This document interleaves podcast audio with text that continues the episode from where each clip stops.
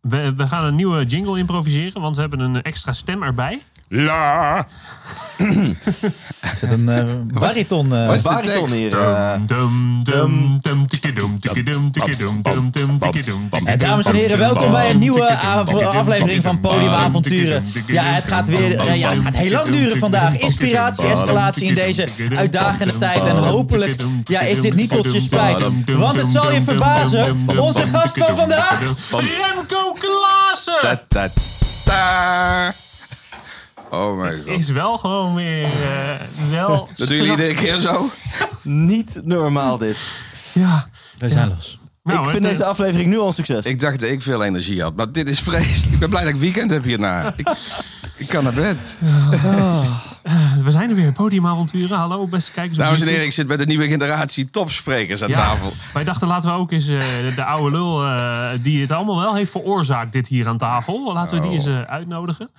Remco Klaassen, wat leuk dat je er bent. Ja, ja, ja. Naar uitgekeken. Ja. Ik ben benieuwd of ik aan het woord kom, maar voor de rest, ik, ik ga proberen een bijdrage te Leuk dat je leveren. erbij zit. Ja, ik ga meekijken. Voor de mensen die luisteren, check even op YouTube. Want we zitten met z'n vieren eh, gewoon gezellig aan tafel. Ehm, en inderdaad, om eh, maar sentimenteel te beginnen. Bedankt Remco. Dat jij aanstichter bent van, van, van...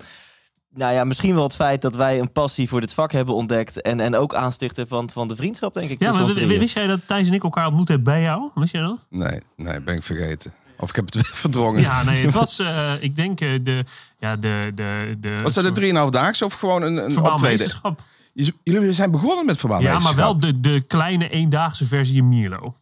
Oké, die oh, dus niet de 12 uur sessie die later Nee, nee, dus kwam, wij, eh, er waren, eh, we stonden op de parkeerplaats en er gingen allemaal autodeuren open. Er kwamen heel veel grijze mannen in eh, eh, pakken en stropdassen kwamen eruit. En toen zagen Thijs en ik elkaar. eh, Op een parkeerplaats. Meteen En wat is er toen gebeurd? Op die parkeerplaats. Ik wil details. Nou ja, we hadden allebei nog half lang golvend haar. Jonge goden als we waren. Het is Oh, 24 of 5, dat is echt niet normaal lang geleden. Ja. Hoe lang is het geleden? Ja, ik denk, ik denk eh, een jaar of acht. Ja. Oh, wauw. Ik ben oud aan het worden. Ja, ja nee, ik ben niet oud, ik ben gewoon 44. heel lang geleden geboren. Ja, Dat is even te Mooi, Hey, maar mooi. Jullie, jullie waren dus nog niet bezig met trainingen, workshops. De bühne vibe is toen pas ontstaan. Want ik dacht dat jij met je energietrein al, al op de bühne stond. Ja, volgens mij was onze passie al wel geboren. maar het zat niet op het spreek, het zat meer op persoonlijk leiderschap. Op jouw. eh, Oké, het originele vak. Wat, eh, Ja, ja, ja. wat ik doe. En daar ben jij op doorgaan, Ja, en- En, ik en- ben ermee gestopt. Dat is waar. Maar wij, wij hebben elkaar daar leren kennen. We zijn elkaar in de, in de armen gevlogen. Ik weet nog op de, op de terugweg van Mierlo naar, ik denk, jij naar Amsterdam en ik naar Amersfoort toen. Hebben we alleen maar gebeld. Ja. En, eh, en volgens mij een week later eh, hadden we een eh, koffiedate. En, en hadden we besloten om Rocking Up Live op te richten. En wa- waren wij ineens sprekers over persoonlijk leiderschap voor studenten eh, ehm, en tandartsen. Maar daar hebben we het vorige Ja, aflevering over gehad. het over gehad. Maar misschien. ehm, Nee, maar dankjewel. Ik vind het heerlijk om een aandeel te zijn in andermans passie. Dus eh, Ja, fijne opening, Thijs. Eh, Top. Eh, maar dat, is ook, dat heeft ook wat andere effecten gehad. Eh, laten we daar maar even het, het thema introduceren van Ja. vandaag. Eh, en het thema gaat rondom, en dan gaan we waarschijnlijk heel veel andere zijpaadjes, Ja. maar het gaat om rondom eh, originaliteit. Dus hè, hoe ga je nou je eigen stem, je eigen stijl vinden als spreker? Eh, wat is daarbij belangrijk? Mag je dingen van anderen lenen? Eh, Thijs, zou jij deze aflevering met een verhaal willen starten? ik heb geen idee naar welk verhaal je doelt. Maar dit, maar dit is echt heel bijzonder. Dit is voor het eerst ja. dat hetzelfde Ja. verhaal van twee kanten belicht wordt. Oké, ja. Oh, ja, dat we zitten ook mooi. tegenover elkaar. Nee, kijk, ik, Gelukkig eh, wat, wat geen geheim is, dat, dat, dat Remco heeft mij geïnspireerd. En in eerste instantie toen ik 21 was, om het pad van persoonlijke groei op te gaan. Eh, bij DHV, waar ik toen werkte, was jij geboekt. En eh, ze noemden jou een goeroe bij ons intern. En ik denk, die gast durft zich goeroe te noemen. En ook wat jij mocht factureren voor die dag, dat bereikte mij ook. En ik dacht, nou, dat vind ik interessant. Ik zit daar op rij 1. Nou goed, daar was mijn passie voor, eh, voor persoonlijke ontwikkeling geboren. Ik denk, wow, ik, ik kan een plan gaan maken voor mijn leven. Later eh, ben ik ook bij verbaal meesterschap geweest. En dacht ik, nou, volgens mij wat die Remco doet... Dat, dat, dat, ik denk dat dat ook wel een passie van mij is. Dat zit misschien ook wel in mij. Misschien kan ik dat wel en misschien ehm, krijg ik er ook wel heel veel energie van. En al snel ontstond mijn droom om een theatershow te gaan doen. Om eh, het drummen, het entertainment, het speelse echt te combineren met een seminar. We gaan het hebben over persoonlijk leiderschap. En ehm, volgens mij, ja, jij speelt nog een rol hierin. Want bij een van de personal pitstops, waar ik ook in het ochtendclubje, het exclusieve clubje aanwezig mocht zijn, heb ik toen een commitment uitgesproken. Volgens mij met druk van jou. Jij zegt, ja gast, ik hoor je al zo lang lullen over die theatershow. We zijn hier met 40 man. Is niet een ideetje om een commitment uit te spreken. En dit was denk ik ergens in de zomer van 2014. En toen heb ik gezegd, oké, di- dit najaar in september ga ik dan voor het eerst het theater in met die droom die ik al heel lang heb. En eh, nou ja, een commitment aan de groep, daar ben ik heel gevoelig voor. Dus die heb ik waargemaakt. En Eh, hoe? En hoe? Trouwens, De- ja. Nou, nou ja, en, en daar stond ik in het Icoontheater in Vathorst, waar Sydney inmiddels woont. Ja.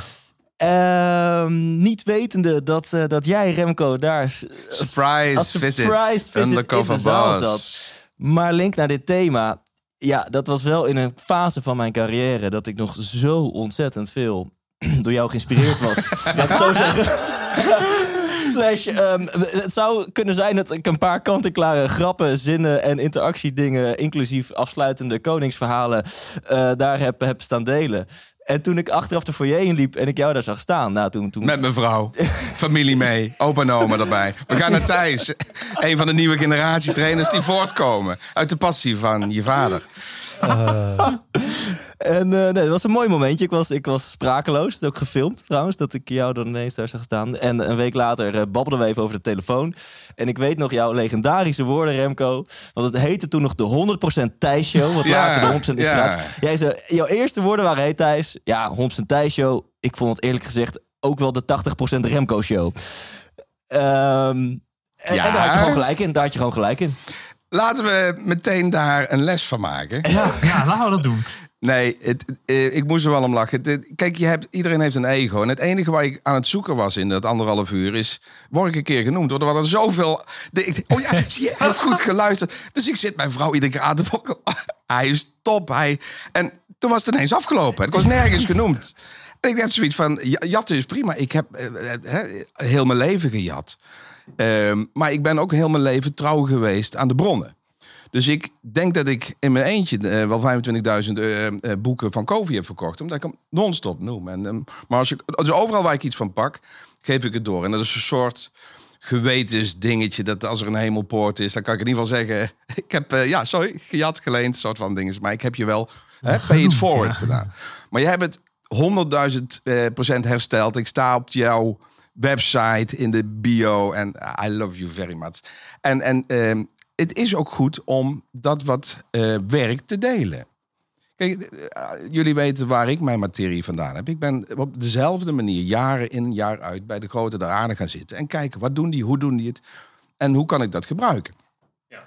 Maar nou komt zo het onderdeel authenticiteit. En dat is Nou, en, en je eigen ding eh, vinden inderdaad. Want eh, wij ook thuis, wij hebben heel veel dingen gedaan. eh, samen bij studenten nog in onze beginjaren. En er zijn heel veel join the numbers voorbij gekomen. En er zijn, heel, er zijn zelfs... Wacht even, Join the Numbers is een bekende oefening uit de 3,5-daagse van Remco. Nou ja, eh, Remco weet waar we het over... Ja, het is Yes. een oefening gewoon letterlijk inclusief Erzuka. Dus dat is een, eh, nou ja, dat is een soort katapult dat lucht schiet. pomper. Ja, eh, eh, overgenomen. Ehm, inmiddels eh, hebben, we, hebben dat achter ons gelaten. Maar het heeft ons wel geholpen in begintijd om maar vlieguren te maken. En dat is, dat is het wel zo. Want je, eh, eh, als je voor het eerst dat podium opstapt, ja, je moet aan zoveel dingen rekening houden. Wat ga ik vertellen? Welke inhoud? Hoe maak ik het ook nog leuk voor de mensen? En als je dan inderdaad van mensen die het, al, het vak al hebben uitgevonden, iets kan lenen dat werkt. Eh, dan hoef je, eh, is er één ding minder waar je zorgen over, over Maar- hoeft te maken. Mag je daar een vraag over stellen, Remco? Want hoe, hoe, dat is denk ik een leuke stelling voor deze podcast. Hoe ver mag je daarin gaan? Bijvoorbeeld een van jouw grappen is dat, dat je kennis maakt met de zaal. En wie van jullie heeft de afgelopen 24 uur seks gehad? En daarna zeg je bijvoorbeeld, eh, en wat als je masturberen ook meerekent? Die heb ik volgens mij toen ook in mijn show gewoon letterlijk zo gedaan. Is dat, een ben je het dan eens met Sydney? Die zegt, nou ja, je mag best een beetje lenen van je helden. Of zeg je, ja, maar dan, dan is het echt letterlijk Kijk. een, een grapje... wat je één op één overneemt. Ik heb dat eh, een aantal mensen meegemaakt ehm, die niet alleen de content overnemen, wat ik heel waardevol vind, want je moet het delen. Wij, het is niet van ons hè, en je helpt er mensen mee, maar ook proberen de stijl te jatten. Dus ik heb Tony Robbins derivaten meegemaakt, maar ook Remco Klaassen derivaten. Die, die proberen dus de, de grappen en de stijl te doen. En dat, heeft, eh, dat vind ik niet irritant, maar het werkt gewoon niet. Dus ehm, punt 1 heb ik gezegd. Als je dan iets leent, maak er een, goede bronvermelding van. En dan kunnen mensen er ook mee door. Dus daar ben ik zelf heel trouw aan. Ik weet niet hoe dat is ontstaan. Dat is ook niet gewoon een regel die ik mezelf heb opgelegd. Maar ik vind het gewoon fijn om te zeggen van... ja, dit heb ik van die. Want, en dan, eh, die heeft ook nog meer. Dan kun je na, nakijken. Qua stijl, het is een mix. Als, kijk, ik, ik vind ehm, met humor werken heel fijn. En er zijn een aantal trainers in Nederland, eh, Jan Jos en ik, die veel op de humor leunen. Eh, Jan Jos en ik, dat kan ik gewoon zeggen, de, Ja, de, de sprekers, mensen Ze weten. Jan van Zetten, eh, Jos. Burgers. eh, De Big Three. de Three Horsemen. Maar wij leunen naast goede content heel erg op vorm. En, maar ook die vorm heb ik veel van geleerd door duizenden uren naar stand-up comedy eh, te kijken. Ik heb eh, een grap die ik graag gebruik in, in mijn trainingen. Waar ik, als ik Die het gaat jaar- Thijs nu ook gebruiken, Remco. Ja, op. gewoon helemaal los, jongens. Waar eh, ik een, eh, een jaartal fingeer niet te weten en dat dan wegmompelt. Maar dat is Eddie Isser doet dat heel vaak. Dan zegt back in 2006. En, dan, en ik vind het zo ontzettend gaaf. En die gebruik ik en ik krijg altijd een lachje door. Ik heb dit van Elizabeth Newton en die komt uit 90 vers.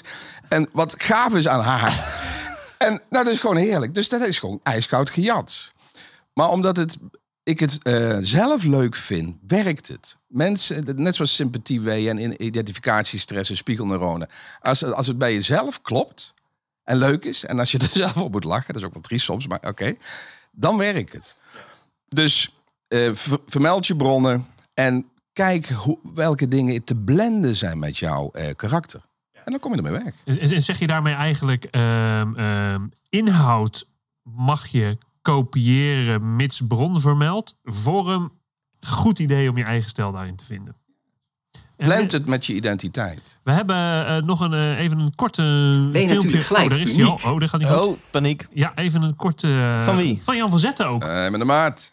Eh 45 seconden tip van Jan van Zetten over dit onderwerp. Hoe zit het met jouw originaliteit als spreker? Dat is eigenlijk verwarrend eenvoudig. Als je jezelf nadoet, ben je natuurlijk gelijk uniek. Betekent het dan dat alles uit jezelf moet komen? Nee, natuurlijk niet. Je kunt je ook laten inspireren. Want wat jou inspireert, zegt namelijk ook iets over jou. En als je dat eigen maakt, op een manier die authentiek jouw stijl en inhoud weergeeft, niks aan de hand. Dus laat je authentiek inspireren, maak het jezelf eigen, wees jezelf en uniek. Dan ben je vanzelf spraakmakend. Succes! Wat een man. Deze man is zo kunstenaar met taal. En dat soort, is Hij zegt precies hetzelfde. Ah, ja, ja, maar iets, iets nou, dus mooier. stop. Zie je dat? Ja. Zo is het gewoon.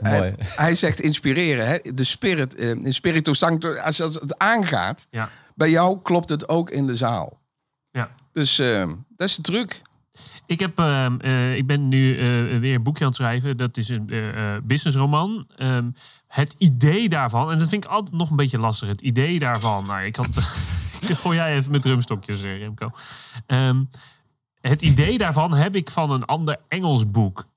de kern daarvan. Het gaat heten Als de koning uw klant zou zijn. Mooie titel. Wat zou je dan anders gaan doen? Heb je toch weer mooi erin gefietst, Sidney? Ja, heb ik. maar Het valt me wel op dat je elke aflevering te pas en te onpas Ja, over jouw en- nieuwe boek begint. hij, hij, is, hij is nog niet te koop, dus je kan er helemaal niks mee. Maar, Niet ehm, voor significance hier. Eh, eh, precies. Alleen dat, dat idee eh, heb ik van een andere Engelse spreker die op een gegeven moment heeft gezegd: eh, eh, Wat zou jij. eh, Stel nou dat morgen George Clooney bij jou in de winkel komt. Eh, hoe ga je dan. eh, eh, wat zou je voor hem wel doen wat je voor anderen niet zou doen? Eh, nou, en dat idee heb ik gepakt en vernederlands en een heel verhaal en heel gedachtgoed omheen. Maar ik vind het nog steeds altijd wel een beetje lastig dat het in de kern geïnspireerd is door iemand anders. Ja, daar heb jij persoonlijk moeite mee. Ja, Ik en- niet. Oké, nou dankjewel. Ehm eh, ja, nee, dat, dat, dat, dat, vind ik lastig, omdat ik eh, voor mijn gevoel zeg, ja, eh, in de kern mist wat originaliteit, terwijl al de andere erbij... eh, Alles is, alles is er toch ooit al een keer bedacht, gezegd, geschreven. De- de- Je gaat niet iets verzinnen wat nog compleet nieuw is en nooit een van die 7 miljard mensen op deze aardkloot heeft bedacht. Dus Hey, hoe zegt Isaac Newton, standing on the shoulders of giants, of zoiets? Dat zou kunnen. Maar jij, jij, jij, borduurt gewoon voort op, eh, op iets, eh, een, een, een eitje wat iemand ooit gelegd heeft. En dat is toch prima? Nou, in dat geval gewoon kopen. Ja, vind ik Hij ook. zit gewoon zijn Maar als de te koning uw klant verstaat. Heb jij nog een boekje geschreven, Remco? Nee. Nee. Ga je- Arjen, Ja, mag ik jou een vraag stellen? dat mag. Hoe, hoe, hoe, eh, eh, heb jij wel eens meegemaakt dat, dat, dat je een andere spreker zag en dat je dacht, nou, dat heeft hij gewoon van mij? Eh, ja, dat is wel eens gebeurd. Ja, niet heel veel. Ehm, Kan ook eh, want- niet, want jij hebt alles van anderen. Ja, maar wie niet? Dat zijn we allemaal toch geboren. Maar dat is trouwens ook niet helemaal waar. Nee, is niet helemaal waar. Maar eh, nee, zeker. Dat, dat, dat, dat, dat is wel eens gebeurd. Maar zo ben ik zelf ook ooit begonnen. Hè. Jullie zaten hè, dan net over Remco Klaassen. Wat trouwens nog interessant was, is dat ik, toen, toen ik bij Remco zijn 3,5 daagse zat.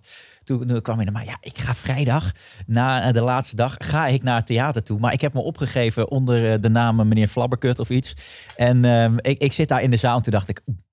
ehm, Jij wist ervan. ik wist ervan, ja. Maar ik dacht, ja, moet ik dit nu gaan interveneren? Ik, weet- ik denk, Hij is... Hij, Ik- hij ik- fluisteren. Ambtenaar, Ja.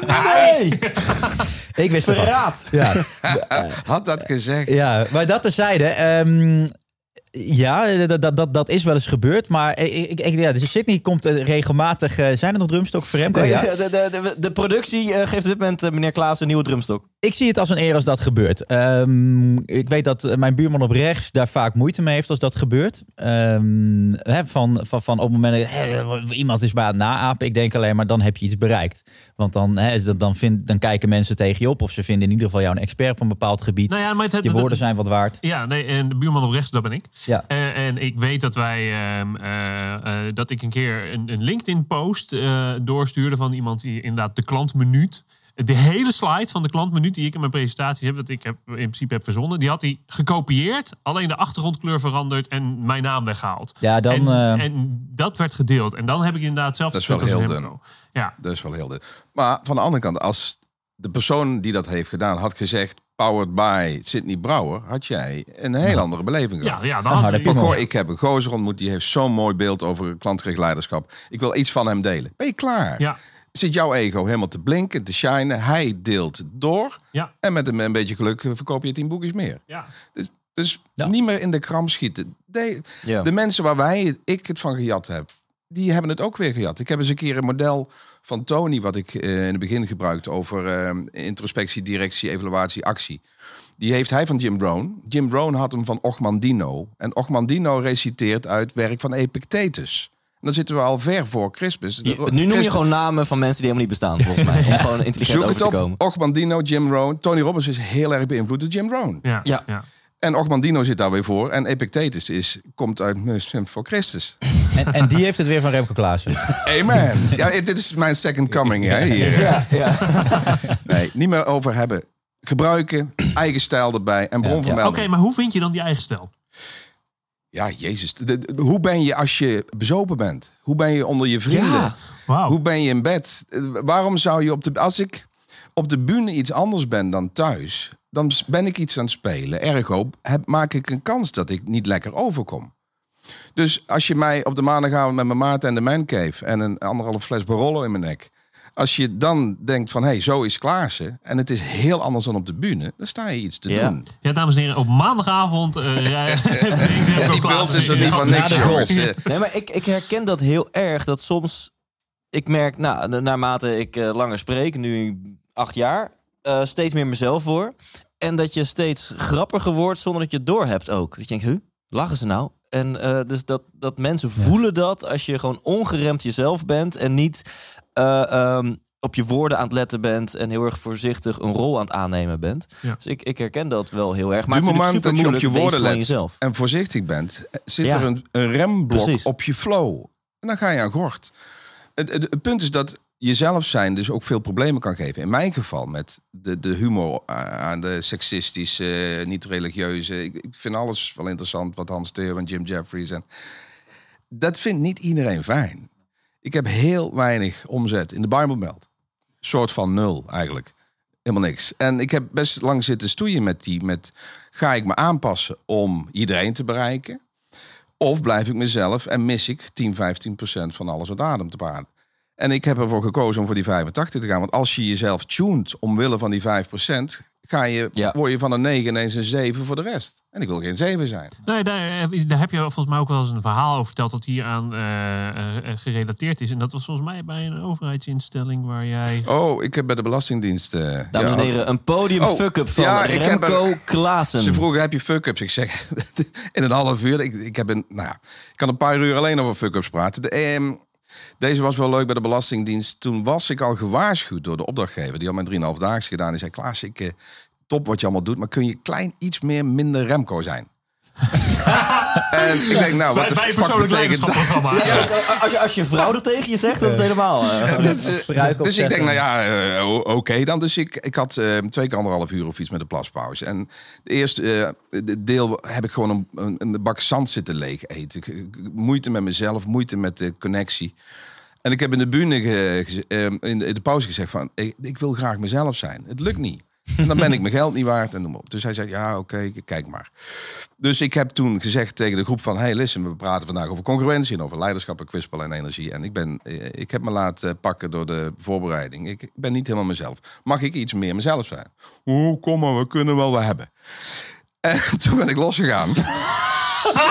en, dat was eh, een vrij harde switch, volgens mij. ja, het was een beetje dag en nacht. En misschien had ik het wat meer moeten blenden. Maar eh, het was veel leuker. Ik had veel meer impact. Alleen de belangrijkste baas, de nummer één daar... eh, die vond het een walgelijk plat cabaret. En eh, ik heb er nooit meer eh, gewerkt. Het was de Belastingdienst. En ik, ik, sindsdien krijg ik meer enveloppen. er is iets Er echt is goed iets. misgegaan daar. Maar ja, dan maar niet bij die persoon. Nee. Maar niet minder Remco. Maar ik denk überhaupt ook eh, als je niet in de Bijbelbelt staat, je hebt altijd wel, als je voor 100 plus man staat, een aantal mensen die op de een of andere manier persoonlijk geraakt zijn. Of, of je, je, je werkt op hun irritatie. En Een ik, suboptimale klik tussen verschillende karakterstructuren. dus op, dit is hem, een, een Ja? echte Remco. Ja, en ik, ik, ik, volgens mij was het ook de Bijbelbelt. Toen eh, eh, mocht ik voor eh, eh, 200 vrijwilligers van de gemeente spreken. Nou, dan weet je ook al wat Moet je nooit doen. Wat de, leeftijds, ja, wat de leeftijdscategorie is, zeg maar. Dus 200 mensen die... eh, En wat wouden die van jou? Hm? Wat wouden die van jou? Ik mocht daar spreken. Ja, eh, wa- wa- wa- wat moest jij zeggen? Nou ja, volgens mij was gewoon de, aan het einde van het jaar wilden ze eh, die mensen gewoon een cadeautje geven. Ja, jullie, jullie investeren eh, x uur per week je, je kostbaarste bezit, je tijd om mensen te verzorgen, gras te plukken, eh weet ik veel, bij de voedselbank te helpen. En ehm, Gastenplekken, mooi. Jezus. Contemplatief paddenstoelen vingeren. Ja, en daarvoor wil je bedanken. Dus we, we boeken een spreker, Thijs Lindhout. En die gaat je gewoon wat inspiratie en energie geven aan het eind van het jaar. Match made in heaven. Daarna eh, soep met brood eten. En dan hebben we je weer bedankt voor je dienst afgelopen jaar. En dat was volgens mij ook, ook in, de, in de Bijbelbelt. werd ook wel gezegd, ja, eh, niet, eh, ja, liever niet vloeken of schelden en zo. En op zich kan dat ook wel. Eh, in ieder geval, ja, dat, dat, dat, dat is een opdracht die je nog kan uitvoeren. Dat is bij Remco niet. Dat mist hij elke gewoon zin mist de helft. Na het Ja. ochtendgebed. Fuck Fop. En ehm, volgens mij ging dat wel goed, maar ik vertelde iets over. ehm, eh, Seks voor het huwelijk. iets, ik, weet niet, ik weet niet meer welk verhaal, maar de- het woord zelfmoord zat daarin. Eh, eh, en, en, en, en in de pauze kwam iemand naar me toe en, en hij, hij sprint echt op me af. Want ik, ja, pauze, muziekje aan en echt twee seconden later stond hij voor mijn neus. Dus hij was vastberaden van zodra de pauze is. Ik, en hij stond meteen in mijn aura en hij keek me vurig aan. En hij zei zo van, eh, ja, dat woord mag je nooit meer gebruiken. Mag je nooit meer gebruiken. Het is eh, uit het leven gestapt en niet zelfmoord of zo. Zoiets was het. Ik had het verkeerde woord gebruikt. Want het, ligt heel gevoelig en dat mag je niet gebruiken. En, eh, en ik zeg zo, wow, wow. En dat, nou, ik weet niet wat ik hiermee wil zeggen, maar het was intens. en toen, Ja. toen dacht ik, Thijs, geef een keer je grens aan. Want meestal zou ik dan over me heen laten lopen. En ik denk, nou, laat ik eens wat tegengas geven. Ik zei, nou, mag ik even heel eerlijk zijn? De manier waarop je nu me toespreekt, vind ik niet zo heel prettig. Ik sta nog een na te beven van mijn laatste zin. En jij komt best wel eh, offensief op me af. Ik vind dat niet zo fijn eigenlijk. En die gaan in je nek zitten. Hè. Dan heb je Ja. 249 gelukkige mensen. En de hele terugreis en het weekend zit die persoon in je, Ja. in je aura. Veld. ja. Ik vind het ook lastig om dan... eh, Maar goed, het geeft al aan... Ik, ik heb hetzelfde meegemaakt met zo'n soort grap. Dat was een van mijn waar- meest waardeloze optredens. Dat was ook nog eens met 4500 man. En ik kwam na Jos Verstappen. Dus die komt binnen met een kart. Die trekt 15 donuts. Die, die zit gaat weer weg. Umberto Tan stelt hem drie vragen. Die en daarna Remco Klaas over persoonlijk leiderschap. Dus dat ging. En toen maakte ik op een gegeven moment een grap over dat sommige mensen niet willen leren of niet op te leiden zijn. En bij sommigen is alleen een cursus hulp bij zelfdoding interessant. Ah, ah, ah. Eh, nee, ging niet goed. Wat- wat was- Dit was voor 5000 man, toch? Is dat die? Ja, dat was een van mijn minder Dit was handige- voor exact 5000 mensen, toch? Ja, ik, eh, fijn dat je het bedrijf erbij noemt, maar de, dat is een van mijn meest pijnlijke optredens. Allereerst had ik maar 20 minuten en dat vind ik al lastig om mijn naam uit te spreken. Dus het moest kort en krachtig en na verstappen. En eh, toen liepen er na 10 minuten al mensen weg, die gingen vast lunchen. Dat is geen signaal waar je lekker bij voelt als je op de bühne staat. En toen maakte ik ook nog een verkeerde grap. En eh, die kwam dus ook meteen naar me toe van... hey, dit kan niet. En ik werk bij de stichting Huppelepup. En ik red... En ik denk van, ja, maar dit is humor. Het feit dat het niet landt en dat ik daar voor lul sta. Sorry, maar waarom maak je daar een thema van? Kamer van de kabinetscrisis om, om een van zo'n opmerking. Maar je kunt mensen, dat is wel iets waar ik van geschrokken ben. Hoe hard mensen kunnen triggeren op een klein beetje inhoud. Het relativeringsvermogen. Mhm. Dat ze niet bij nadenken van... hé, hey, die Klaassen staat niet ochtends op met als één doel Ja. jouw dag verneuken. Maar het is wel een gevecht wat nooit ophoudt. Ik zit eh, 25 jaar nou in dit vak. Eh, ik heb nog steeds mensen die verzuren om een, een grap of een, een, een- een voorbeeld wanneer helemaal lekker landt. Maar dan blijft het nog de grote groep. Gaat die aan? Heb je nog het gevoel dat je waarde toevoegt? En daar houd je aan vast. Weet je nog in de 3,5-daagse... die- Ik heb er wel therapie op gehad. Hè? Als je waarderingsgevoelig bent en je, je- als je 9 en 10 krijgt en je hebt 1 6, die neem je mee. Dus ik heb daar echt therapie, eh, coaching op gehad. Er zijn altijd drie typen mensen. Hè? Mensen die helemaal weg van je zijn. Fans, mensen van neutraal, nou die Klaas, oké. En mensen die van je balen. Als jij baalt van mensen waar je van baalt, kun je daaraan proberen te- tegemoet te komen. En na jouw effectieve verandering zijn er drie typen mensen. ja. Ja, er is no way to win. Ja. Dus blijf dan het liefst jezelf en accepteer dat Ja. hoe je ook gedraagt, er altijd een percentage is die jou gewoon niet trekt. ja.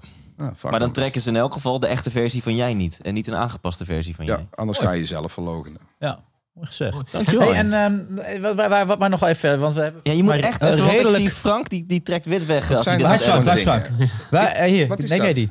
Ja, Ja, maar je niet met. Ja, dit? Als je op. YouTube kijkt, dan zie je dat de twee mensen naast mij elke keer met drumstokken aan het goochelen zijn. Nou ja, goed. Ja, dat eh, zijn terug naar originaliteit. Ehm, we hebben het redelijk gehad over hè, hoe dat nou zit met vorm, inhoud. Maar eh, ik geloof ook heel erg in eh, leven blijven leren. Eh, klein Zo. braakje binnensmonds. Maar ehm, eh, je wil ook constant je inhoud verversen. Zorgen dat het van nu is. Sterker nog, we zitten in een enorme transitiefase momenteel. Werk gaat er anders uitzien. Dat betekent wat voor je geluk, voor je leiderschap, voor klantgerichtheid, voor je organisatiecultuur. Dus je moet ook weer nieuwe dingen tot je nemen. En heel veel dingen zijn ooit al gezegd. Je gaat nu niet in één keer eh, iets nieuws verzinnen. Dus dan is de vraag, hoe ga je van datgene wat je tegenkomt... of wat jij nog leert, ga je dat zo in je verhaal aanpassen... eh, dat het wel authentiek wordt. Hoe doen jullie dat? Daar ben ik dan wel benieuwd naar. Ja, dat is een goede vraag. Remco, wij Ja. hebben eh, eh, denk ik zes jaar geleden voor het laatste drieënhalf dagen gedaan. Ja, zijn we weer welkom. Eh, Dat is één vraag. Maar ehm, eh, hoeveel is in de afgelopen zes jaar veranderd? Ja, eh, twintig anekdotes. Ja, dus de, de verhalen echt. Ja, ik heb um, een geweldig nieuw onderzoek eh, is tot mij gekomen van David Eagleman over ehm, eh, wij-zij-vorming, in-group en out-group. Ik kan het even snel, want die, die moet je hem ook weer gebruiken. Blanke man, beeldscherm, blanke hand, gaat een naald in. Krijg je een, een eh, identificatiestress, spiegelende rood. Blanke man, zwarte hand, naald erin. Gebeurt niks. Dat is scary shit. Daarna zijn ze labels gaan werken. Blanke man ziet eh, jihad, eh, nee, jihad. ka- noem eens de, Yes. de opposite parties in eh, Palestina. Hamas versus Likud. Ja. Dus alleen een label, dus blanke man, blanke hand, alleen een ander label. En bij de in-group, waar die bij hoort, waar die zich mee vertegen, eh vereenzelvigt, krijg je wel spiegel, eh, eh, een respons. Gewoon meetbaar, ECG. Dus wij zijn niet gemaakt om empathie te hebben voor mensen die wij niet mogen, die niet in de groep passen. 010, 020 heb je hetzelfde. Wauw. Ja, dat is scary shit. Als je het hebt over wij-zij-vorming en waarom samenwerken zo moeilijk is. Dat is fysiologisch zijn wij niet gewired. Dus dat onderzoek krijg ik. En dat zit meteen weer in een bepaald deel. In mijnenveldoefening ja, eh, komt hij er vol bij. Dus zolang iets je, je, je core, eh die rode draad van je programma niet eh, verbetert, wordt er alleen in de kerstboom wat andere Ja. ballen. En je zit... eh, de- Nee, ik, jij hebt het nu over Mijnenveld. En ik zit me nog te bedenken dat het weekend nadat ik terugkwam van de 3,5-daagse... ik een stuk bitumen dakleer heb gepakt om daar 20 vierkantjes uit te zagen... zodat ik ook ooit een keer in het seminar Mijnenveld kon gaan doen. Maar heel even, 3,5 Maar dagen, dat dat is jouw terzijde. 40 uur durende persoonlijk leiderschap. Ja, ja, Want dat noemen we nu een paar keer, maar dat is wel goed dat Ja. de mensen dat eh, weten. De, eh, ik vind de mijnveld, eh, het mijnenveld vind ik nog steeds een van de gaafste eh, oefeningen die ik ooit heb gedaan. Duurt ook gewoon dik een halve dag. Heb je mezelf verzonnen? eh, oh mijn god. Moeten we, wacht even. Ik heb, mag ik een tweede stokje? Doe ik een drumrol. Ook, ook, ook daar is een variatie op gekomen. Net zoals een van mijn belangrijkste, of mijn belangrijkste modellen die ik in veel programma's heb, is het leiderschapskruis. Die is geëvolueerd. Die kwam uit een, uh, uh, een kernkwadrantenachtige situatie van Daniel Hofman. Ja? Ik noem iedereen, hè. En daar heb ik zelf een, een subset op gemaakt. En daarna is hij eh, uit de bocht geëscaleerd. En dus ehm, op een gegeven moment, en dat is la- lastig als je wat langer les geeft. Ik, ik weet niet meer waar ik alles van gejat heb. Dus ik probeer zoveel mogelijk autoriteiten te noemen om zoveel mogelijk die boekenverkoop aan de gang te houden. Maar de helft van de tijd weet ik niet meer waar ik het gejat heb. Maar dat vind ik ook mooi, want jouw, jouw naam op LinkedIn eh, eh, is, je je bent heel trots op de multiguru Kennis Kliko. Yes. Ja, die is ook niet van mij. Nee, die is ook niet van jou. Nee, nee. die is van eh, Dominique Heitema. Maar dat, dat zegt ook een soort van, ik, eh, ja, dan zeg je ook, ik, ik, ik leen alles Ik zeg het ook gewoon. Ik, ik, ik heb geen tijd en geduld om onderzoek te doen op het gebied van leiderschap. Ik heb nog nooit leiding gegeven. Ik train grote organisaties, top van Nederland destijds, want ik wil, hè, daar gaan we het misschien nog wel over hebben. Ik wil wat meer, eh, eh, de, de- whatever. maar, dus hoe kun je de top van Nederland beïnvloeden als je zelf nog nooit één dag hebt leiding gegeven? Dat is alleen maar door non-stop dwangmatig goede content te verzamelen. Ja. Dus. Hoe doe je dat? Ja, we hadden het even over vernieuwen. Ehm, eh, ik leer ontzettend veel van mijn publiek.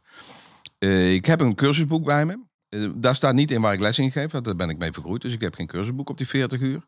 Maar daar zitten allemaal opmerkingen in uit de zaal.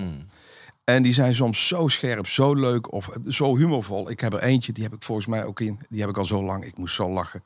We hadden het over een eh, suboptimale klik tussen verschillende. Iemand ging niet ha- hard met, eh, met de baas. En op een gegeven moment heb ik een sheet of een, of een film. En de, de discussie start en ze zit vol in de emotie. En op een gegeven moment zegt ze: Ik noem mijn baas Dildo. ik, ik zeg: Wat? Ja, het is nog niet eens een echte lul. Eh, En die was zo zuur, zo gaaf. dus die schrijf ik dan op. Dus ehm, eh, terug naar de hoofdlijn. De basis, als de basis niet verandert. Ik heb eh, veel aan ehm, Tony Robbins gehad en Stephen Covey en, en, en misschien zelfs Sinek. Sinek, als je zijn circles bekijkt, dat is allemaal Covey. Ik weet niet of hij ooit heeft gezegd waar hij het vandaan heeft, maar Nee, dat doet hij niet. Maar dat is niet het probleem als je het zelf verbetert en je eigen maakt en doordoet. Op een gegeven moment, hè, Kofi ging dood, maar zijn materie leeft voort. ja. Waar ik, hè, je opende het er straks, het doet mij echt wel wat. Als je na zoveel jaar werk een hele, eh, aan de basis ligt aan een nieuwe generatie sprekers. Als ik omval, zijn mijn boeken er nog en gaan jullie door. Dat is toch heerlijk? Dat is toch de ultieme compliment? Dus blijf open voor anekdotes en, en trucs en, en, en nieuw onderzoek. En blend dat gewoon met wat je hebt. En als je op een gegeven moment merkt van... hey, dit is zoveel beter dan wat ik had... dan, dan verander je, je je programma. Niet eerder. Mooi.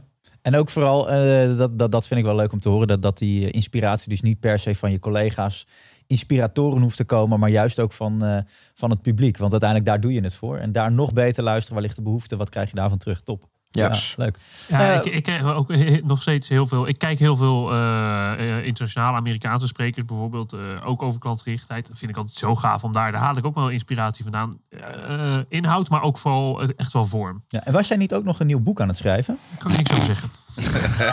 ik ontken alles. Maar om daar nog op in te gaan, want volgens mij heel veel van je anekdotes, Remco, beginnen ook met... Nou, ik, ik stond laatst voor een groep mensen of ik had laatst iemand in de zaal. Dus Ja. daar, dat is gewoon één grote goudmijn voor, voor anekdotes, voor nieuwe... Yes, sir. Ja. Ja, en dat is.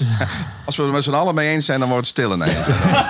Ja, op hoeveel tijd zitten we, Thijs? ja, want wat, de 33 minuten. eh, en, en, We zijn nog en- niet klaar. We moeten het nog hebben over doorbreken en eigen stijl. En... Ja, dat Ja, is Maar, maar, maar gesprek, laten we dan wel, zeg Ja. maar, eh, eh, is het teachable? De laten we Oh voor de volgende nurture. episode Yes. bewaren. Ja. Want het gaat top. Maar jij, wilt, jij wil het doorbreken, daar wil je het over Oh hebben. nee, beide is gaaf. Want ik denk, ik heb daar wel een dikke mening over. De volgende aflevering is Teachable. Kan je het wel of niet leren? Remco die heeft een programma wat je dat probeert in 12 uur te doen. Yes. En dat, Ja, maar, eh, dat- doorbreken kunnen we het nu over hebben, toch? Het past nog Ja. bij authenticiteit, toch? eh, het doorbreken als spreker. Ja, Oh ja, ja. Ja, Want ik dacht, je gaat hem afronden nu. Ik, denk, ik ben nog niet klaar. Ik denk, wat krijg nou wat? hij wordt geparkeerd. Blijf nog even hangen. Oké, oh, dit is gewoon een cliffhangertje. Dit is, gewoon, Ja. dit is zo professioneel. Luister naar de volgende aflevering, maar niet voordat je deze hebt afgeluisterd. Precies. En check even kruidvat.nl. Oh, we hebben geen sponsor. eh. Oké. eh, Zullen we doorbreken doen? Dan Ja. doen we Nature Nurture wel een andere keer. Want een half uur is gewoon veel te weinig. Maar wanneer kan je dus spreken van eh, doorbreken als spreker? Yes. Ja, ja, jij wel. Nou, neem eh, jullie ook. Ja, maar ik, weet, ik, ik kan niet een moment pinpointen. maar je bent, nog, je bent nog niet doorgebroken, dus dat komt daardoor. Oké. Maar bij jou is heel duidelijk, dat vertel je Ja. altijd. eh, nou, vertel maar. Voor, ja, voor voor programma van Kofi. Ja, kijk, dat is een momentje. Toen had ik al... ehm, kijk, het, het mooie is, sommige mensen ehm, zijn best jaloers op ons vak. Heel veel mensen willen na de 3,5-daagse zelftrainer coach worden. Ik, ik sticht een hele hoop, maak een hele hoop schade wat dat betreft. Maar dan, dan zie je iemand die al decennia lang... Kijk, de, de 10.000 uren factor, Malcolm Gladwell dingetje. En dan is het heel erg aan... eh, hè, van, goh, dat wil ik ook. Ik heb 2004 pas mijn doorbraak gehad. Maar ik ben al in 1994 begonnen. Dus er zit tien jaar klunen, kleine zaaltjes, achteraf tien man, hooguit de keren een ondernemersvereniging met 100 man. Dus eh, soms heb je ook gewoon een momentje nodig. Mijn Henny Huisman moment is dus mijn optreden in de RAI geweest bij het voorprogramma van Kovi. Ik was een breakout, dus we zaten 1100 man bij Steven. En eh, vervolgens moesten we naar hem eh, twee keer 400, één keer 300 of zoiets. Of, dus, ja? Ja. En daar zaten een aantal journalisten die mij leuker vonden dan Kovi die dag. En dat ook beschreven. Toen hadden we nog geen LinkedIn en dat soort zaken. Maar het is dus, heeft de krant gehaald. En dan krijg je ineens een dynamiek van mensen die van... hey, eh, kun je dat ook voor ons doen? En kun je een boek gaan schrijven? En dan krijg je langzaam steeds meer reuring. Maar dat is het punt. Hoeveel Bossato's zijn er? Hoeveel Henny Huis... hè, Hoe, hoe, hoe lang hebben we al eh, The Voice... eh, I Can Smell Your Face, of Idols, hoe heet al die programma's? I Can Hear Your Dick. En, Ik heb vier dance. en uiteindelijk zijn er nou een handjevol blijven hangen... die Ja. dus echt de, de grote bühnes pakken. Ja. Dus goed kunnen spreken is denk ik te, te trainen. En dan doen we nog wel een keer een verbandmeesterschap eh, pod- podiumavontuurtje voor. Ehm, maar je moet ook een keer eh, ja, gezien worden. En dan kans krijgen. Want je kunt, ik, als ik het had verkut op die dag, was het ook afgelopen. Of het was niet afgelopen, was ik doorgehobbeld met wat ik nu doe. Dan had je nu nog steeds in buurtcentrum De Keut gestaan. Ja, ja, ja, ja. ja. Ken je die? Ja, maar dat is best wel een leuke zaal. Maar wat, wat ik wel interessant vond, jij bent nog net eventjes, eh, net een ander tijdperk, Remco. Namelijk, Nee, vorige 19 eeuw. was je geboren. nee, wat, wat, wat- wat- dat is natuurlijk wel, eh, tenminste, dat is dat, het gevoel wat ik heb, is dat daar kwaliteit in die tijd nog veel eh, authentieker misschien wel was. Meer kwam bovendrijven, namelijk je had niet die enorme wildgroei aan mensen die je zelf hebt opgeleid en nog niet het internet, waarin iedereen zichzelf, maar de beste versie van zichzelf. En het is gewoon heel moeilijk ook voor, laten we opdrachtgevers, om, ja, wie moet het niet in godsnaam hebben? Want iedereen kan wel een goed promofilmpje maken. Is jouw stelling, het is nu moeilijker om door te breken omdat er zoveel aanbod is? Ja, maar, Nee, het- maar, nou, eh, eh, maar er is ook een enorme wildgroei. En het is heel moeilijk vanwege het internet om ook echt de echte kwaliteit nu te, te ontdekken. En ik denk dat dat misschien wat puurder was toen dat internet er nog niet zo was. Ik Kijk. heb alleen maar op referral mijn business bereikt. Wat wij toen hadden aan internet was fucking hives. Ja, punt. En ehm, wat je nu ziet is, dat is voor een deel ook wel een irritatie voor mij, dat je niet echt veel hoeft te kunnen. Ik heb gisteren live ehm, ehm, eh, ontdekt wie meer rol is. Met haar tophit Hou je bek en bef me. Ik heb, ik heb dat op YouTube gezien. Het kwam ter discussie op een of andere ken, Iemand zei, ken je meer rol? Ik zeg, dus ik zie dat. En ik zie die aantal views. En ik zie haar influencing domein. Ik denk, de tering. Dat is niet goed. Nee. Dus je kunt tegenwoordig als ameube doorbreken. Maar sustainable zijn. En lekker doorgaan. En je tariefjes krijgen. Dan moet je dus iets kunnen. Ja. Dus kwaliteit komt altijd bovendrijven. Ongeacht het tijdsbeeld waar je in zit. Maar ik, ik denk wel dat het in de tijd waarin jij bent doorgebroken, 2004, dat je daar voor je doorbraak meer afhankelijk was van andere mensen die toen Ja. de, nog de kanalen bestuurden. Ja, toen was er nog geen elektriciteit. Toch? Nee, nee precies. Wij hadden net eh, op het rioleringsnet eh, onze eerste aansluiting. Maar ik bedoel, eh, toen ik vier, vijf jaar geleden echt serieus websites begon te bouwen en zo, toen had niemand had nog SEO ontdekt van al mijn collega eh, klantgerichtheidssprekers. Dus ik had al, eh, oh, ik, eh, spreker klantgerichtheid, optimization. spreker klantbeleving, spreker klantcentraal. ja. Had ik allemaal paginaatjes op gemaakt. Het was het Ja. enige die het doet. Jos en Jan weten nog steeds niet hoe het moet, geloof ik. Nee. Ehm, en dat heeft mij wel eh, geholpen om gewoon bovenaan Google te komen. Ja. Ja. Dames en heren, we hebben het hier een beetje over online marketing. En er is één van ons vieren, ik zal geen naam noemen, die heeft geen idee meer waar we het over hebben. Ik heb, ik heb veel LinkedIn-volgers. Ja, ja, Die ja. koester ik. En daar laat je zien dat je wel eens kookt. Ja, Ja, nee, dat doe ik op Facebook. Ik heb Ah, van ja. een of andere social media expert. eh, je moet eh, eh, Facebook en Insta gebruiken om te laten zien dat je een normaal mens bent. En kinderen en een hond, eh, honden. En, en aan de andere kant geef je dan zinvolle Ja. rolletjes, vompjes. Eén receptje erin, Remco? Receptje. Ja. Nu. Ja, waarom niet? Eh, New York Tuna Tower. Nou, Ja. Je mag gewoon Eh, doorspoelen hoor. Als je, Een servering. eh, onder. eh, Wacht, wacht dit, dit doen we wel met een mooi muziekje op de achtergrond. Oh mijn god. Mhm. oh Je ja. begint in de keuken. Eh, avocado. Ja, grof gesneden. Noorse granaaltjes. En een wasabi mayonaise. ja. Met pijnboompitten. Dat is je, je mix voor onder. Daarboven doe je grof gesneden tonijn. Met eh sausje hoisin, unagi, eh, een beetje gembersiroop. Make it eh, lekker. En eh, daarboven gebakken uitjes. lekker. Ringetje eraf. Beetje drizzelen. Zwart sesamzaad. Fucking briljant. het is, Voorgerecht. eh, het- met, dit, met dit muziekje eh, eronder en Remco die in je oor fluistert. Het maakt eigenlijk niet uit wat hij zegt, maar ik glijf van mijn stoel. En, en, Oh. zeker, en zeker die tonijn, als je het klaarmaakt, dan heb je zoiets van... eh, nou, goed. Oké, tot zover de doorbraak. Dus ehm, het is nu makkelijker om door te breken. eh, Nou, in elk geval om jezelf te marketen. zijn Dat wij niet een beetje elkaar aan het likken nu van doorbreken? Zijn wij doorgebroken? Wat is, wij kunnen Yes. door, wij kunnen alle Yes. vier ons geld verdienen met praten. Dat is een feit. Maar wat, wat is doorbreken? dat je bekender wordt, dat je geroepen wordt, dat mensen bij een vergadering aan je denken. Ook god, die, we moeten die gast hebben, want die is leuk en die maakt indruk. Dus waar ik ehm, heel gaaf vind aan jullie, alle drie, maar ook eh Glenn en eh, Mark Korsen. En ik, ik denk dat er een stuk of twintig zijn ehm, die de nieuwe generatie. eh, jullie maken indruk.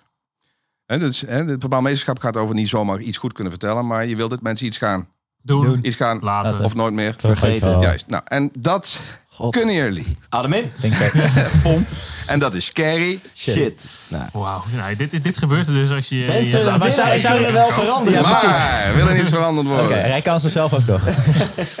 ben jij ook wel eens je gewoon je- het laatste gedeelte zelf kwijt? Dat je gewoon... eh, dat je het alleen maar andere mensen laat Ja. zeggen. Ja, ja, uit luiheid.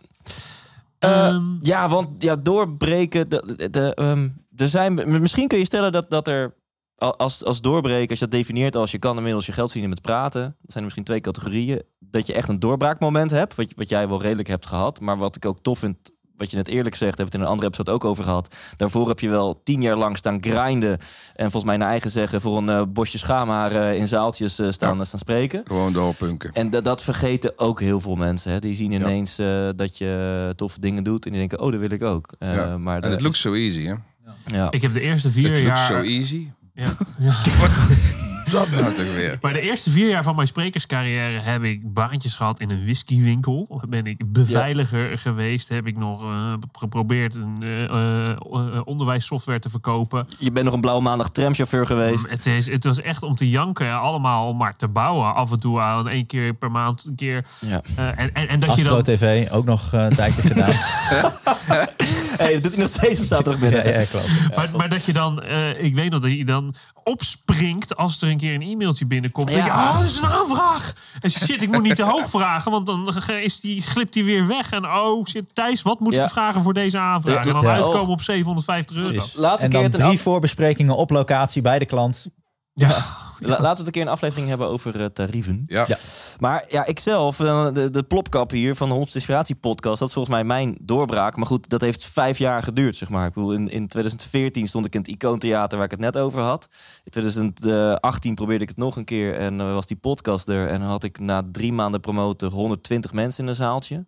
Later Ja, dat jaar kon ik een half jaar lang mijn tour promoten en had ik vijf zalen van 200 man gevuld. Jaar erop, 2019, lukte me dat weer. Maar door weer een half jaar lang te promoten... kon ik vijf zaaltjes van 200 man vullen. En toen, ja, eind 2019, begin 2020... deed ik ineens een, een tour via een officiële boeker... en sloot ik af in het Beatrix Theater met 1500 man. Maar Respect, waar, waar, voor mijn gevoel is het gewoon een... een ja, over meerdere jaren ging het steeds ietsje beter. En Ja, het is ja, niet echt precies. een punt dat ik ineens dacht, ik ben er of zo. There's no such thing as overnight succes. Precies, maar dat is niet waar, want dat, dat bestaat wel in deze wereld. Nou ja, maar dat denken heel veel mensen. Omdat je opeens op het, op, op, Ja, op het nationale... Eh, ik vind een mooi voorbeeld, vind ik Talita Muzel, onze collega-spreker. Ja. Die is al jaren steeds meer aan het, eh, eh, aan het groeien. En nu is ze opeens bij op één presentator. Ja, wij kennen haar al langer. Ja. Maar dat vind ik echt heel knap. Dus ze lijkt nu een overnight succes, omdat ze opeens talkshow-host is. Maar dit is, heeft wel lang geduurd. Een quoteje. Luck is when opportunity and preparation meet. Dus je, je kan wel een overnight succes boeken, maar dan moet je er klaar voor zijn. Dan moet je wel daarvoor hebben gegrind en de talenten en de uren en de authenticiteit hebben. En dan heb je zoiets van wereld, kom erop. Volgens mij mag er nu iets moois gebeuren en ben ik er klaar voor om door te breken. Ja. Mag ik deze eh, eh, eh, Ja. aflevering proberen samen te vatten? Het is belangrijk als spreker dat je als eerste de basis van alles is een goed verhaal. Dat je op het podium staat en iets te vertellen hebt wat mensen kan raken, waar ze iets mee kunnen. En ook nog op een vorm hebt die aanspreekt, maar die ook vooral heel erg past bij jezelf. Dus inhoud mag je lenen van anderen, mits bronvermelding. Stijl, ga op zoek naar je eigen stijl. Dat is belangrijk. Ja. En beters maken. Ja. Op dat kratje. Elke Precies. kans. Bij een begrafenis, bij een bruiloft. Altijd praten. Ja. Doen. Proberen. Oefenen. En vervolgens kan je proberen om je eigen doorbraak te gaan forceren door. Ja, je kan deze tijd gewoon makkelijker marketing doen. Zorg dat je goede Ja, maar video's als je hebt. dan je volle zaal bij elkaar hebt getweet. En je staat voor lul, is het ook af. Nee, precies. Dus de dus basis misschien is kun je makkelijker toeteren. Maar dan is het eh, Ja. sustainable. Kan alleen maar als je Ja. klopt. Als de basis goed is. Ja. Mag ik voorstellen om één rondje te doen om af te sluiten? Eh, En daar- daar gaan we. Want, want uiteindelijk hebben we het natuurlijk over authenticiteit in deze eh, episode. Eh, en dat is toch, we hebben het een paar keer aangetipt, maar dat is denk ik toch wel een belangrijke vraag. Want Hoe vind je dat dan? Hoe word je nou jezelf op het podium? Hè? Wees gewoon lekker jezelf. Hè? Dat, dat, dat is makkelijk gezegd, maar hoe doe je dat? Ja. Dus kunnen we eens deze aflevering afsluiten met een rondje dat we allemaal onze beste tip geven voor zoveel mogelijk jezelf durven en kunnen zijn op het podium. Zo authentiek mogelijk. Nou, Wanneer vliegt de tijd? Je, kijk, ja, dan ga ik weer eh, uit oude kwispelen. Wanneer ga je het hardst aan? En als jij het hardst aangaat, gaat je publiek het hardst aan. Dus vind een modus, vind verhalen, vind oefeningen, vind eh, alles wat jou, wat je voor niks zou willen doen. En als je dat lekker over de bühne brengt, dan zit je te, op, op niveau. Ja. Kwispel, gewoon wat geeft energie? En, en Mooi. weet je, ehm, heel veel mensen zeggen dat je op het podium lekker jezelf moet zijn. Jij zei het net ook, ik ben thuis, net zoals dat ik ben op het podium. En Iets toch denk ik dat wij allemaal een rol spelen. Als je dat podium opstapt, dan, dan pak je toch ook een rol. Want ik, ik vind ook eigenlijk ben je er bijna een optreden. Je Ja. bijna, nee, niet bijna. Nee, het, het is een Ik optreden. ga twee keer naar mijn programma's en je ziet hoeveel geregisseerd is. Verbouwmeesterschap is alleen maar Spielberg-achtige eh, regie op je verhaal. Maar dan kun je nog authentiek zijn in hoe je het doet. Ja, ja, ja. Eh, en, en dat heeft denk ik ook in de acteurswereld zo. Je kan pas echt een rol eh, goed spelen op het moment dat je je echt in kan leven. Je kan verplaatsen in degene die je speelt. Dus daar zit ook, ook een soort authenticiteit in. Maar ehm, als je het podium op eh, stapt, dan vergroot je jezelf uit. Ik denk dat dat misschien is. De rol die je pakt is de, de rol van autoriteit. Jij bent degene in de zaal eh, die het meest weet van het onderwerp. Althans, dat is te hopen. Je moet het in elk geval zo eh, mensen zo laten doen geloven. Ehm, en wie wie jij bent, wordt Goede uitvergroot op het acteurs spelen geen rol. Kijk naar Nicolas Cage, Jack Nicholson. die zijn in alle films hetzelfde. Johnny Depp, Mm. of hij nou Scissorhand is of een piraat, die is altijd precies hetzelfde. Ja, maar dat is de vraag, ben je dan een goede acteur? Want die worden ook Nee, altijd... ze zijn gewoon overal zichzelf. zichzelf. Ja, maar die worden wel altijd voor dezelfde rollen gevraagd. Fuck it. Als je de mensen blij mee maakt, is het toch geweldig? ja, maar kijk naar hoe heet die acteur? Mr. Forrest Gump. Tom Hanks. Tom Ja. Hanks, die heeft eh, uiteenlopende rollen gespeeld. Nou, allemaal En top. toch, als je Arrival ziet en Gump, eh, hij heeft toch wel een lijn hoor. Een bepaalde rustige, soms best een beetje depressieve vorm van zichzelf zijn. Eh, Ron Jeremy. Die is altijd zichzelf. Dat is Maar waar. die kan heel goed inleven in anderen. Ja, hij, hij leeft heel veel in anderen. Ja. Ja. hij levert af. Oké, dus... Wa- wa- Dit is wel een generatieding dat jullie John, Ron Jeremy kennen. Ik ben ermee opgegroeid. Ik heb geen idee wie het is. Oh, dat is, nou, Hij is, echt- dat is echt een grote. dit is geen Bijbelbel dingetje. Ja, goed. eh, Had jij al je beste tip gegeven? nou ja, nee, ehm, eh, neem het niet te lekker te, eh, te, te letterlijk ben jezelf. Vergroot jezellijk uit op het podium. Want ik, uiteindelijk Ja, jij haalt toch in eigenlijk de stelling onderuit. Nee, Nee, dat is ben prima, je- dat, is prima, dat mag. Je mag een mening hebben, je mag er zijn. Je bent goed genoeg. Dankjewel. Eh, ik denk dat ehm, het belangrijk is om voor jezelf eh, duidelijk te hebben wat jouw unieke onderscheidende factor is ten opzichte van al je collega mensen die op het podium staan. Dus is goed na te denken van wat kan ik, wat vind ik, wat, ja, waar ga ik op aan, zoals Remco dat noemt. Wat jij wel hebt, wat anderen niet hebben. En, eh, en dat dat dan datgene is misschien wat je moet uitvergroten. Want iedereen heeft iets unieks. En daar kan je inderdaad gewoon andere mensen vragen van wat is dan uniek aan mij. En als eh, iemand zegt, ja, dat weet, ik niet. Nou, dan moet je misschien niet op het podium gaan staan. En als mensen dan iets teruggeven, en dat zal hopelijk in veel gevallen een beetje hetzelfde van hetzelfde zijn. Nou, ga daar dan heel hard op inzetten. En kijk ook van alles wat je dan leent en jat van andere mensen. Hoe je dat sausje, die unieke factor van jou daar overheen kan gooien. Mooi. En dan wil ik afsluiten met, eh, en dat geldt denk ik ook gewoon voor de thema's geluk en zelfs in relaties, dat het gaat er helemaal. Het belangrijkste is dat jij doet wat jij leuk vindt en wat bij je past. Ook in relaties. Als je continu denkt, ik ga me aanpassen aan mijn partner. Wat zou hij of zij leuk vinden? Hoe moet ik me gedragen? Dan ben je aan het aanpassen. Dus de kans zo het grootst dat die ander jou helemaal niet leuk vindt. En dat is een lose-lose. Je kan maar beter gewoon zijn wie jij bent en doen wat jij graag eh, leuk vindt om te doen. En dan ben je waarschijnlijk het meest aantrekkelijk ook voor je omgeving. En als je omgeving jou niet aantrekkelijk vindt, ben je ook gewoon volledig jezelf geweest. Dus mindset is wat mij betreft op podium, vind ik dit leuk?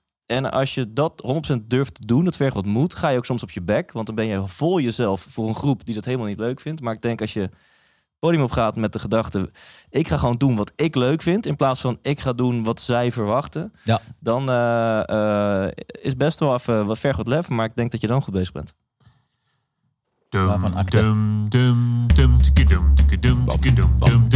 Ja, dames en heren, dat was weer een kerstverse aflevering van tikidum, Podiumavonturen. tikidum, Superleuk dat je weer was ingeschakeld. Wij zijn in ieder geval weer uitgerateld. Remco, bedankt dat je erbij was. Sydney, Thijs, Arjen. Het was weer ontzettend leuk. Ehm, ja, wat ruimt erop leuk? We lagen in de deuk. God, wat is Ah, het wat slecht. mooi. Oh mijn god.